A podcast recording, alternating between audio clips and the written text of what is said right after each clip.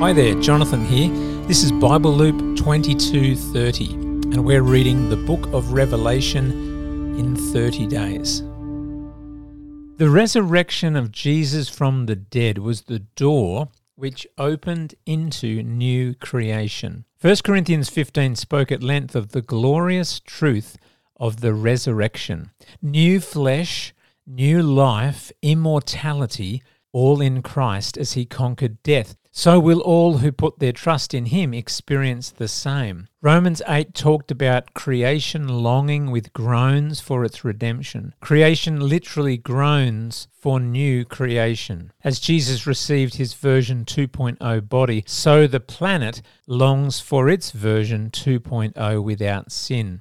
John sees a joining of heaven and earth to create the new holy city, which is a gathering of people from every tribe, nation, people, and tongue. The idea that there is no longer any sea is speaking to a Jewish mindset which believed that the sea was the abode of the dead and evil spirits. This is now completely gone. The community of the Lamb are now his bride, and they are united eternally with the groom, the Lord Jesus Christ. The church is dressed in the robes of righteousness won for her through the death of Jesus. The biblical promise from God to his people has always been Fear not, for I am with you. The presence of God with his people has always been our greatest prize. Here in the end, John says God himself will be with them and be their God. Of course, there is no more sadness and pain. Every tear is wiped away. Why? Because this is new creation. This is the way it was always meant to be. The old has gone, the new has come. And I heard a loud voice from the throne saying, Look, God's dwelling place is now among the people, and he will dwell with them. They will be his people, and God himself will be with them and be their God. He will wipe every tear from their eyes. There will be no more death, or mourning, or crying, or pain.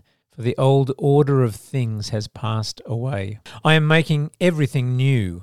These are words which should speak to every one of us at the deepest level. To be human is to know loss loss of dreams, loss of loved ones, loss of innocence. The life we all know is stained with sin. Our glorious hope is in Christ and in the reality of the new creation to come. We live in the now, but not yet. This portion of Revelation unveils the not yet as the now. What a glorious day. Jesus Christ is the Alpha and the Omega. He is the eternal Word and the third member of the immortal Trinity. A day will come when the Word of God will declare, It is done. On the cross, he said, It is finished. In the future, he will say, It is done and new creation inaugurated fully will begin. Jesus says, All who are thirsty can drink this freedom, this peace, this joy, this love, this eternal life. It is received without cost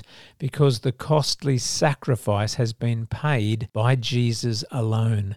Though it is without cost, it is not without commitment. Verse 7 repeats again that this eternal bliss is for those who overcome in the final days. It is for those who are victorious by faith in Christ and who avoid the lure of Babylon, as has been described throughout this book. What a glorious hope we have in Christ, which fuels each day of our commitment to following Him. Enjoy God's Word.